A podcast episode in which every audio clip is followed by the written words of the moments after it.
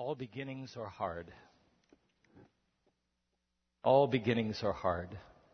That's the opening line to a book from one of my very favorite authors named Chaim Potok. All beginnings are hard. And I found that to be true.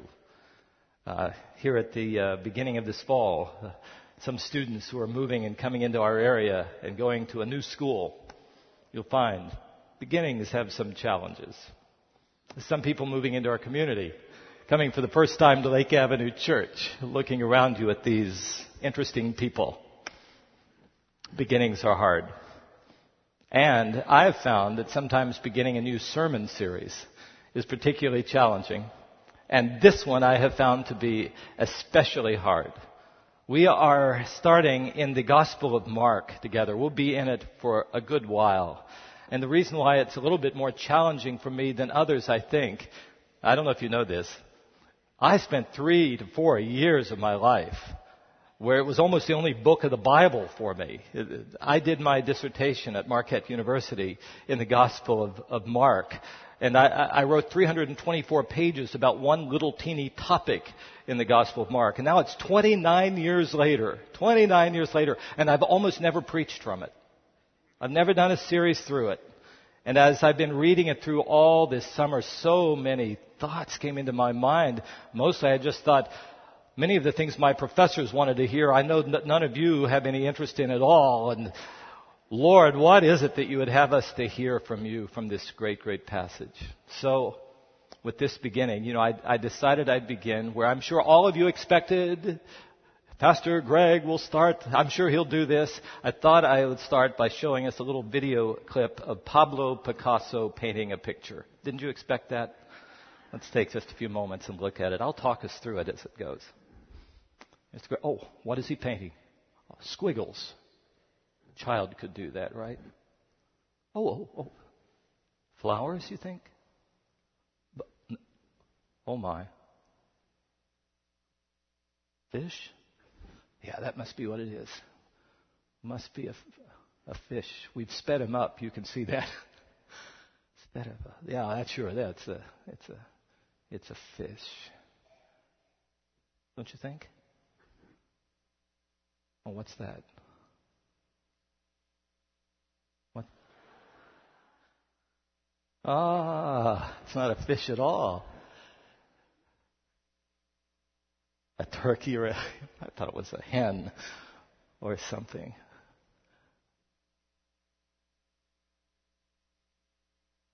I just want you to know, we're going to be stopping here in just a moment, that this goes on. It goes on. Uh, I, I wanted to show you this video clip of a great artist. Zach, you can shut that off at this point. of this uh, great artist at work because you see, he knows what he's doing. He knows what he's making, right? And yet as we watch that, we don't know what he's doing. Sometimes it looks like something a child could do. Sometimes it doesn't look very good at all. And, and the ending is so different from what we could ever have expected. And of course, Picasso's painting brings us straight to the Gospel of Mark, right? Chapter 1, verse 1, in which we see God portrayed as he often is in the Bible, as one who makes things. God is a great artist. Have you ever thought about that? That the very first time we're introduced to God in Genesis chapter 1, He is portrayed as a great artist, bringing things into being. That when He is done in Genesis 2, it's, it's very good. Now I want you to know. So we come to the Gospel of Mark. We see it starting just as Genesis did. Same word, beginning. When we read it, God is going to start something new. And sometimes we don't know what He's going to be doing. But I want us to assure us that the title of this sermon series is going to be right. That when He's done, all will be made right. And when we look at things in our world that are simply wrong that are in our lives, we will be able to say, this too shall be made right. Now, now the big difference between the first creation and this new artistic work is that when God started, He created uh, ex nihilo out of nothing. Now in the new work that God is doing, starting with Mark chapter 1 verse 1, he is going to start with some stuff that's already become messed up, brittle, sometimes quite ugly. But the apostle Paul will say in Ephesians chapter 2:10 that what he's doing now is his great masterpiece. His great work of art. And so we're going to see how he begins. It's an opening title verse, chapter 1 verse 1, in which simply as we open it up, this is what Mark says about this book he will write. The beginning of the good news about Jesus, the Messiah, the Son of God. All beginnings are hard. God is starting a new beginning. So I thought that as we start this new beginning in this series, maybe one of the very best things that I could do is simply allow God's beginning to lead us. What do you think? Just word by word as we look at that opening verse of the Gospel of Mark. You ready to look at it with me? Word number one, the beginning. Again, it's not the only book of the Bible that starts this way, right? Genesis starts this way. Uh, actually, John, the Gospel of John, will start that way too. Uh, in the beginning. So in the beginning, God created a world. So you see what's going to happen here in Mark chapter 1 verse 1. It's declaring to us that God is about to that launch a new beginning. Uh, the Bible is saying to us, listen, a new divine creation is at hand. And uh, back in the first century, when that was written, for especially the Jewish readers, knowing what was there in that first line, first word of the first book of Moses, you can imagine that when they would see this, they are thrilled. God is going to start something new. Now, here's what I want you to notice today. Um, the entire book is the beginning. It, the title, the beginning. So we, the thing that God is going to do doesn't really begin until we get to the end of the book. Which you know what made me do? Scurry to the end of the book.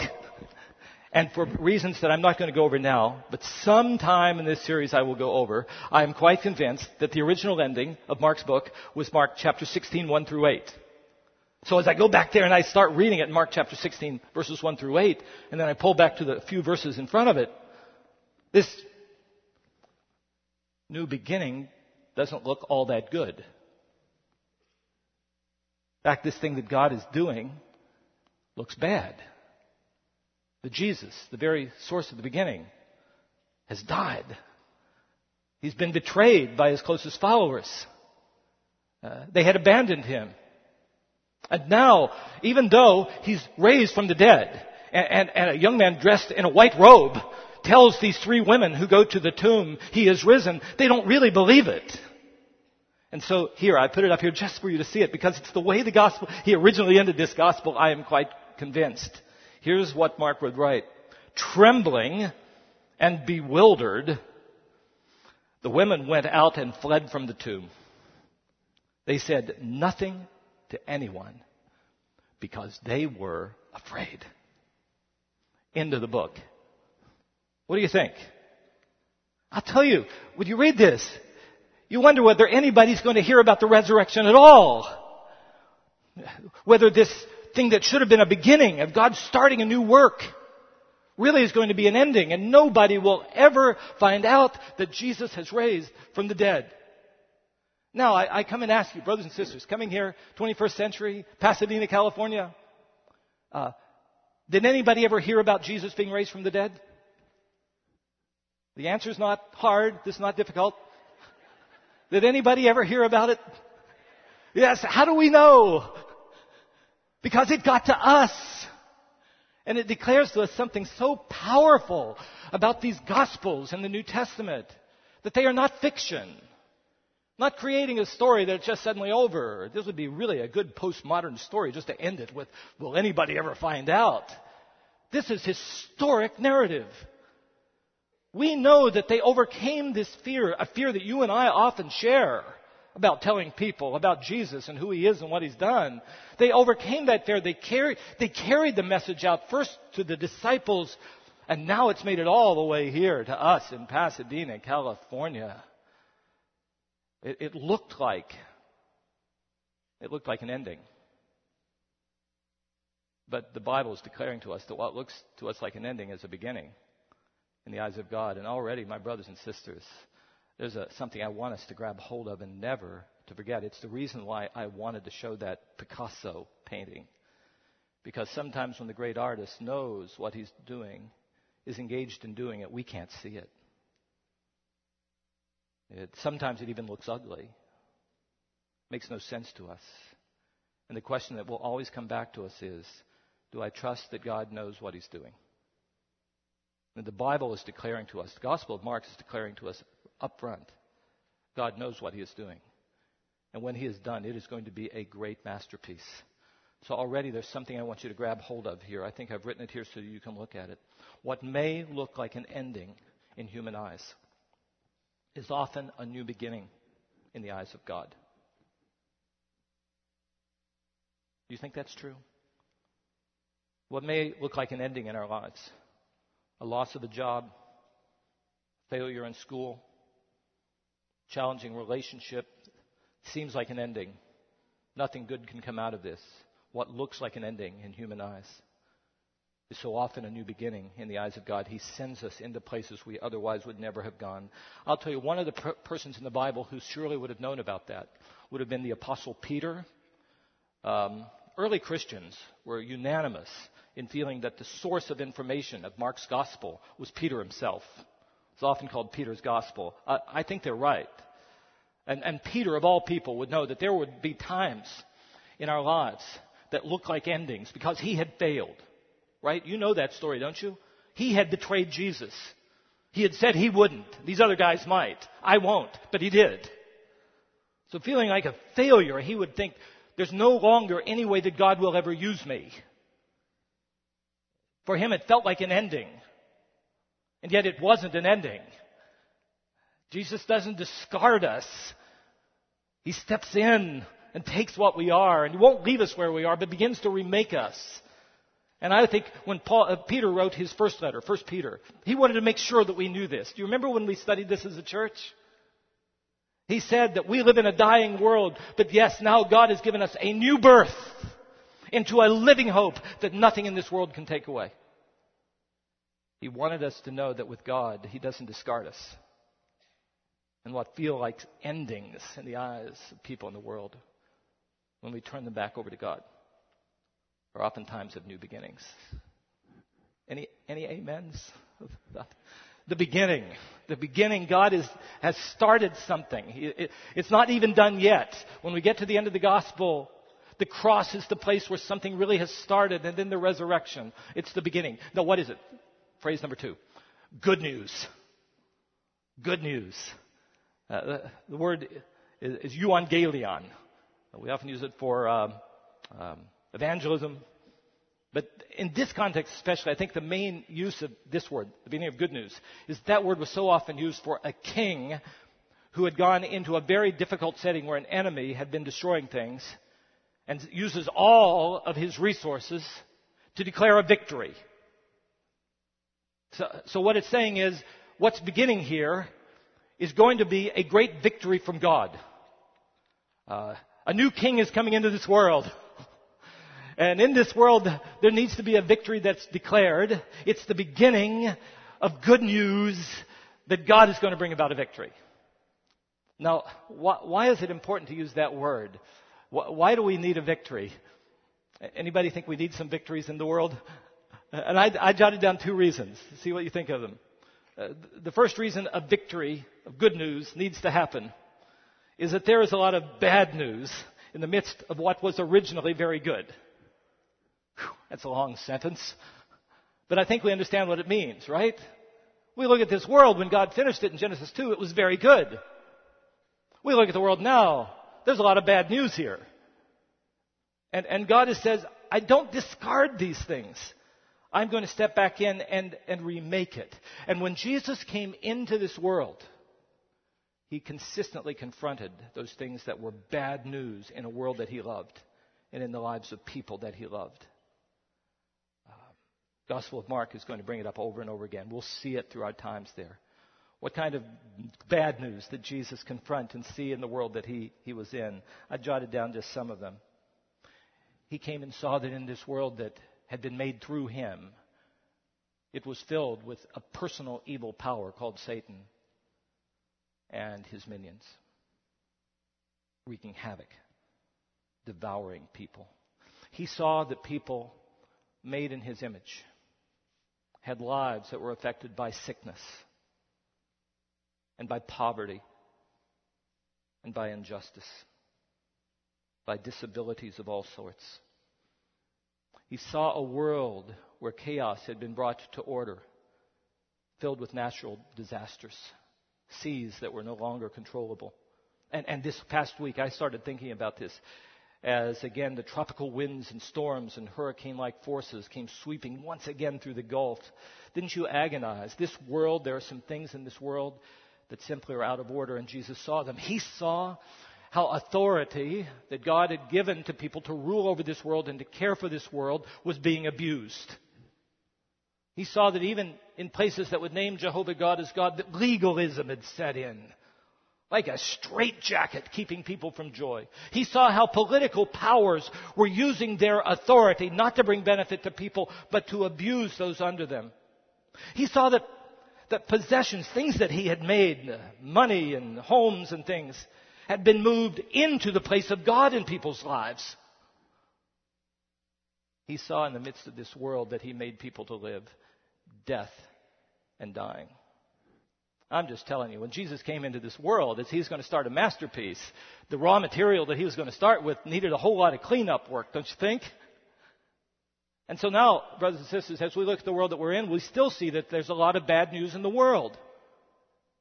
I mean, uh, you can take out a sheet of paper and just start writing it out. The bad news that is all around us. There is still a victory of God that needs to be declared until the goodness and justice of God is seen in our world. That's why good news had to be declared. Now, there's another reason why I think that, that this word is there, the beginning of good news. And it's because for good news to happen, there has to be a victory declared over real enemies in this world to the rule of God. Did you know that there are real enemies that have not yet been absolutely destroyed? Not yet. That are enemies to, the, to God's goodness, to His rule, being furthered in this world. What kind of enemies? The Bible will summarize them in, in, various ways, but especially with three words the world, the flesh, and the devil. Three, three big enemies. You've got to be aware of them. They need to be defeated. You know what they mean? The world. Basically, all the systems and values and sort of patterns of life that have been established after centuries and centuries of people living for themselves and living sinfully. It's affected everything in our world. It's affected our families. It's affected our nations. It's affected everything. So that as we come into this world, the very things that our world often values are, are the opposite of what God values.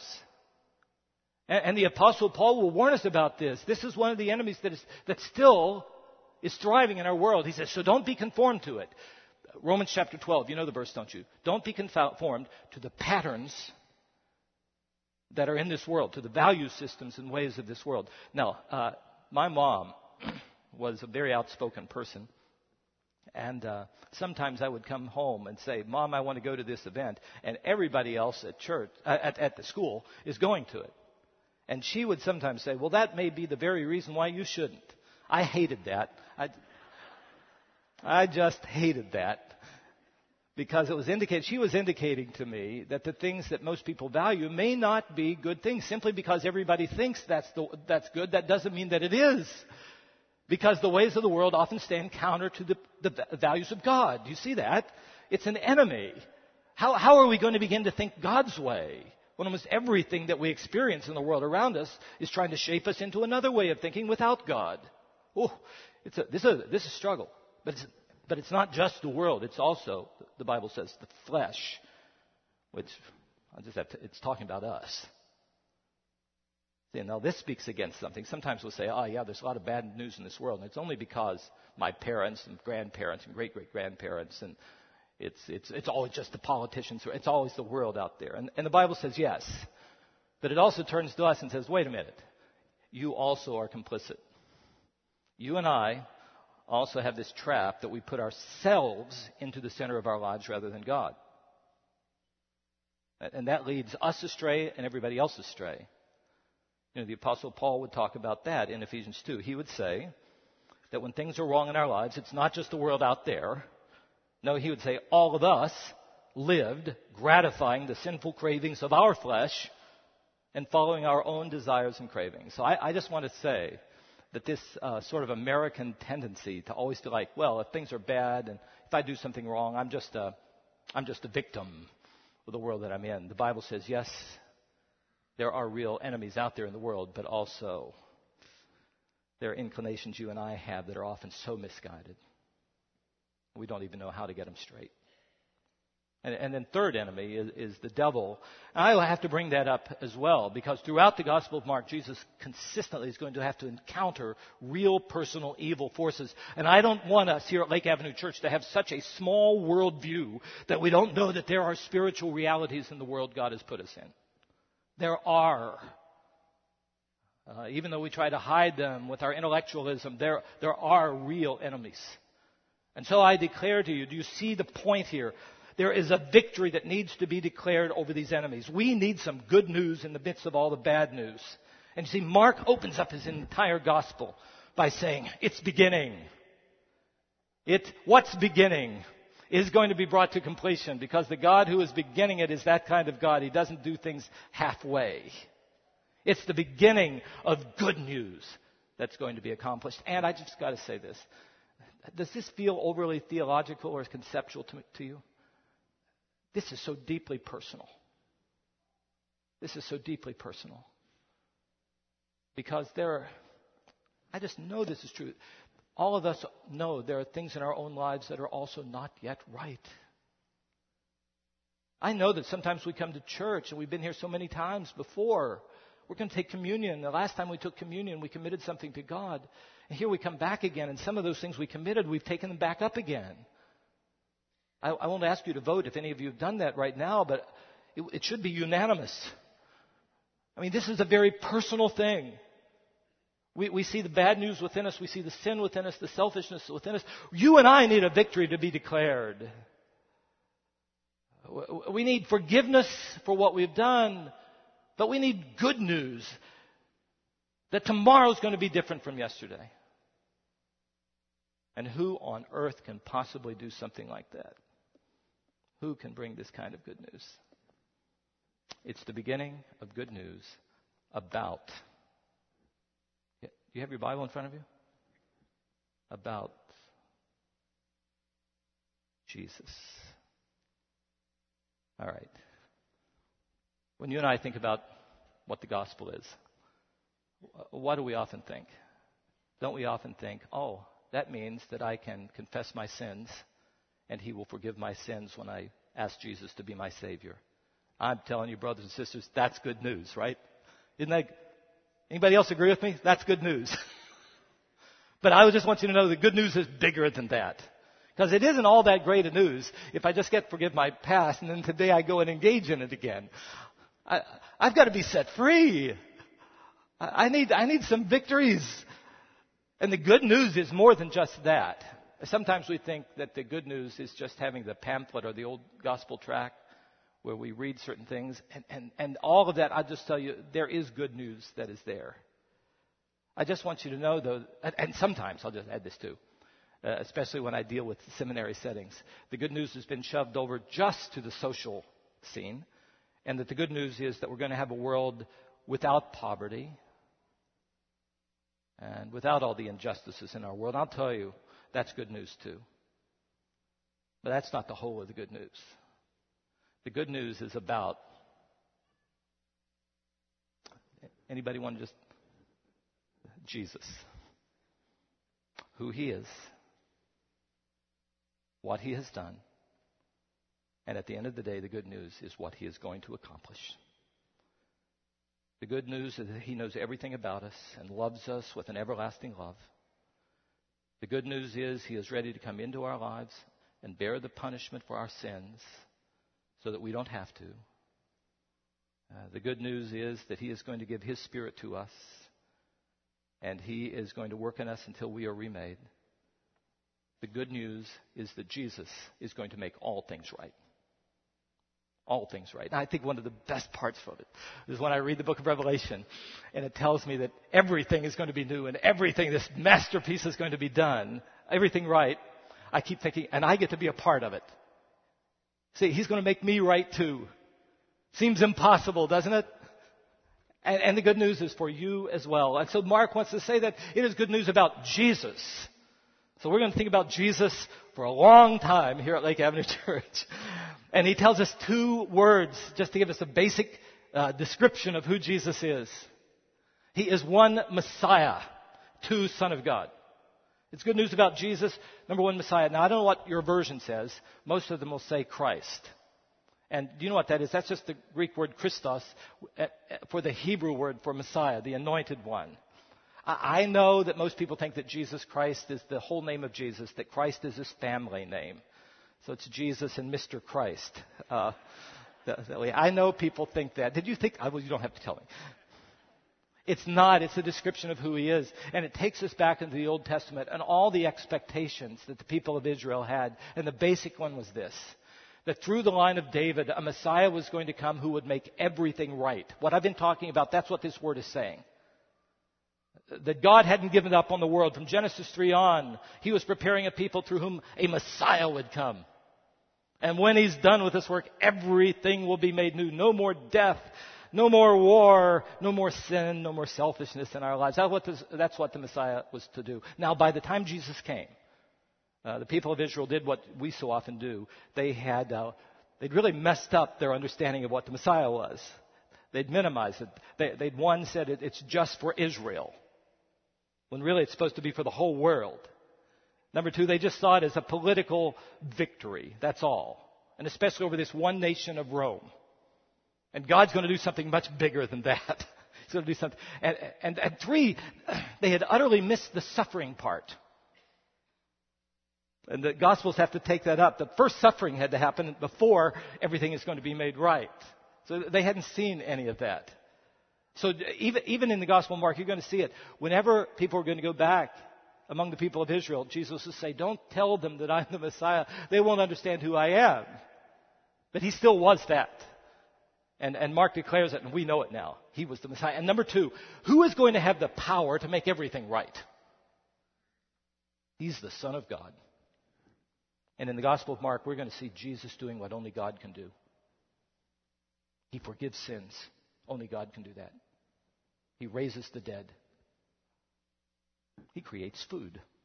He does what only God can do. Now, when we read that, we know who He is. We know who He is. And then we read through the rest of the Gospel of Mark, and a voice from heaven knows who He is. This is my beloved Son. I'm well pleased in Him, the Father will declare. And even the demons know who Jesus is. You are the Holy One, uh, of his, uh, the Messiah that's been. They'll know who he is. But I'm telling you, the human beings in Mark's gospel are as dense as rocks. Um, even the disciples, they see him doing what only God can do. They hear his teaching that nobody else teaches like this, and, and they just don't even. They don't see who he is at all, and we become so critical of them until we begin to see ourselves in them. That we have heard so much and yet sometimes we still somehow don't internalize that Jesus is the one who makes things right in our lives and in the world. And He is the Son of God, the one who alone is worthy of our praise, the one who alone can confront the powers of this world. As we read the Gospel of Mark, we have to ask the question when he says, A new kingdom is coming, I'm here among you. Will this new king have the power to make everything right? Will he have the will to make everything right? I'll just give you a foreshadowing. He has the power and he has the will. See, reading the Gospel of Mark, and I hope that all of us will read it through through this fall. Reading the Gospel of Mark for me is a little bit like reading um, Crime and Punishment by Dostoevsky. You know, at the very beginning, we know who killed the pawnbroker. It was Rodion Raskolnikov. He killed the pawnbroker. We know it early on. And then the whole thing plays out. Will anybody else figure it out? And how will this affect him? How will it affect everything? You and I read this, the Gospel of Mark from the opening line. We know exactly who Jesus is. And then we read through the rest and wonder whether anybody else is going to figure it out. And, and, and when we see him saying to people, what you have to do in the light of my coming is respond to it by repenting from the ways of the world and your own flesh, believing that I am who I say I am, and following me. We wonder whether anybody ever will. But it really is putting a mirror up to us, isn't it? Will we turn from our ways and the ways of the world?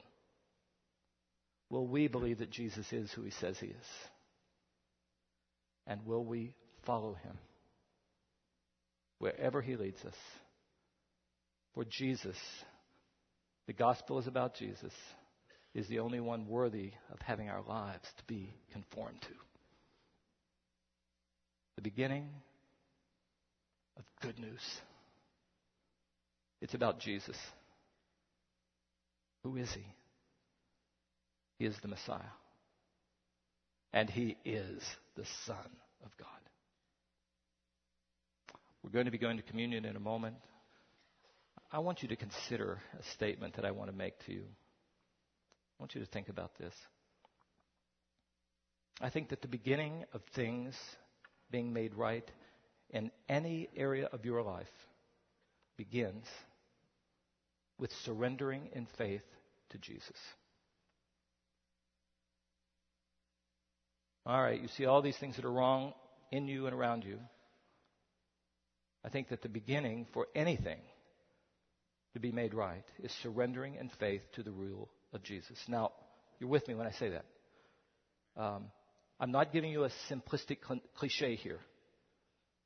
Uh, I'm, I'm just trying to say that the starting point, the foundational point for anything being made right in our lives is Jesus.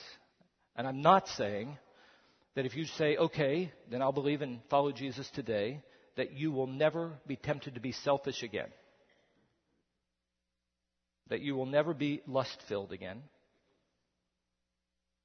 that you'll never get angry again. I'm not saying that. I'm not saying that immediately uh, you'll no longer need to use what God created like medicine uh, in terms of the physical pain or sickness that you have. And I'm not saying that it's just sort of believe in Jesus and you won't need uh, you won't need any counselors to help you to think through how to change patterns of your life, and you won't need a community of faith which you learn how to walk with God. I'm not say, I am not saying that. I'm saying those are a part of what God gives us to complete His work in us. But you can do all of those things. And if Jesus has not come into the center of your life, there will be of no avail. The beginning point of anything being made right is bringing Jesus into the center of your life. Oh, I, I think I've told you this. I had, I had a, uh, two and a half years, every Wednesday morning, I had a Bible study with uh, 12 physicians, MDs. And uh, one of them picked me up in Arroyo Grande, and we drive to San Luis Obispo. He had five beautiful blonde daughters, didn't he, Chris? And one of them, or all of them, were always in trouble. So he'd pick me up, and he would start talking about one of them, all the way up to San Luis Obispo. We had the Bible study, and then all the way back, he would talk about one of them again. And then his last statement, every time I'd get out of the car, his last statement would always be, well, we know this, Greg, that the bottom line is that Jesus isn't the Lord of her life. I'm sure he had said that to his daughters a thousand times and it drove them crazy. I'm just sure of it. But he was right. He was right. And I just want you to know that the beginning point of things being made right, of having someone to trust until they are made right, of having someone to follow until they're made right is Jesus. I want you to think about those things in your life and in our world that you say, well, that's not right. Because another thing we're going to see all through the study is that as He makes us His disciples, while we're in the making, He sends us out to make disciples. Have you ever thought about that? Well, I'm still an imperfect one being made, disciples being made, going out making disciples. That's God's plan. Uh, so I want you to think about those things in your own life and your family and those around. I want you to begin to pray that somehow you be able to bring the good news about Jesus, first of all, into the center of your own being in new ways. And that, that you will not be like the women at the tomb, who will be fearful and trembling and saying nothing to anyone because you're afraid. Ah, we have good news. Hallelujah. It's about Jesus. He is the Messiah. He is the Son of God. Now we're going to be coming to the Lord's table. Um, our stewards can go ahead and come, and our musicians come. As we get ready, I've thought about this series, and as I thought about showing you Picasso's painting a picture at the beginning, I keep being told by people who make things, by artists, that it's much easier to make something out of scratch than it is to take something that's already there and old and, and try to recreate that into something beautiful. Anybody agree with me? Some people have even told me that as a pastor. Greg, it would be easier to start a new church rather than going into a 117 year old church. And just think about us. It wouldn't, it wouldn't it be easy if God just kind of wiped us out and started all over? Because you know what happens to us? We, we, have, we become dirty and, and brittle and, and stubborn.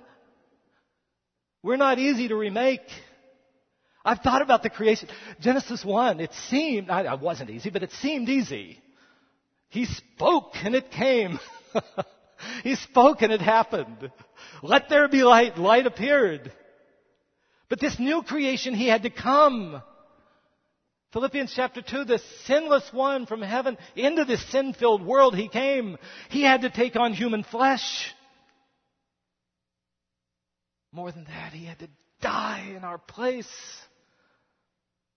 This new creation, the remaking of brittle, dirty, stubborn things is hard. But somehow in the value system of God, we're worth it. What I see at the cross that we're going to remember now is the ultimate picture of a suffering artist. Jesus, the one through whom all was made in Genesis 1. The one through whom all is being remade. Saying that what it's going to take for your redemption is that I must die in your place. And in his Last Supper, telling us never to forget it, so that we will never forget the depth of his love for us and the fact that we are matters of God's grace and mercy. So we're going to do what He told us to do today. We're going to come to the table of grace. Um, visitors, and I saw there are a lot of you here. This is the Lord's table. So if the Lord Jesus is the one you want to have as the Lord of your life, I want you to come. I want us to remember what Jesus said until I come back again when you gather in my name. Uh, first, uh, take the bread and break it. It's, it's going to be a, that unforgettable demonstration of the fact that I was willing to come and become physical, but also to allow my body to be broken and given out of love for you. And when you take that cup, I want you to remember the cost of your salvation. My blood poured out for your redemption. Here's what we will do. I'll ask you to come from wherever you are. I think we have tables in the middle. I see them there. I, I think we have some also up in, in the balcony area. As you are ready, come, take the elements, uh, the bread, take them back to your uh, place of sitting. If you cannot come, our stewards are going to be here alert and ready to bring the elements out to you. And when we all have received, I'll come back up and we, we will take together and in doing so, say, Thank you, Lord, for this great new creation that you have begun. Let us pray. Father, we will remember what it has cost. It is with the precious blood of Jesus that we have found hope. We will do what the Lord Jesus told us to do. As we gather, we will remember by receiving these elements together as we have this time, Father, we open our eyes to see parts of our lives that are still not pleasing to you. We want to give them to you. Thank you for the forgiveness.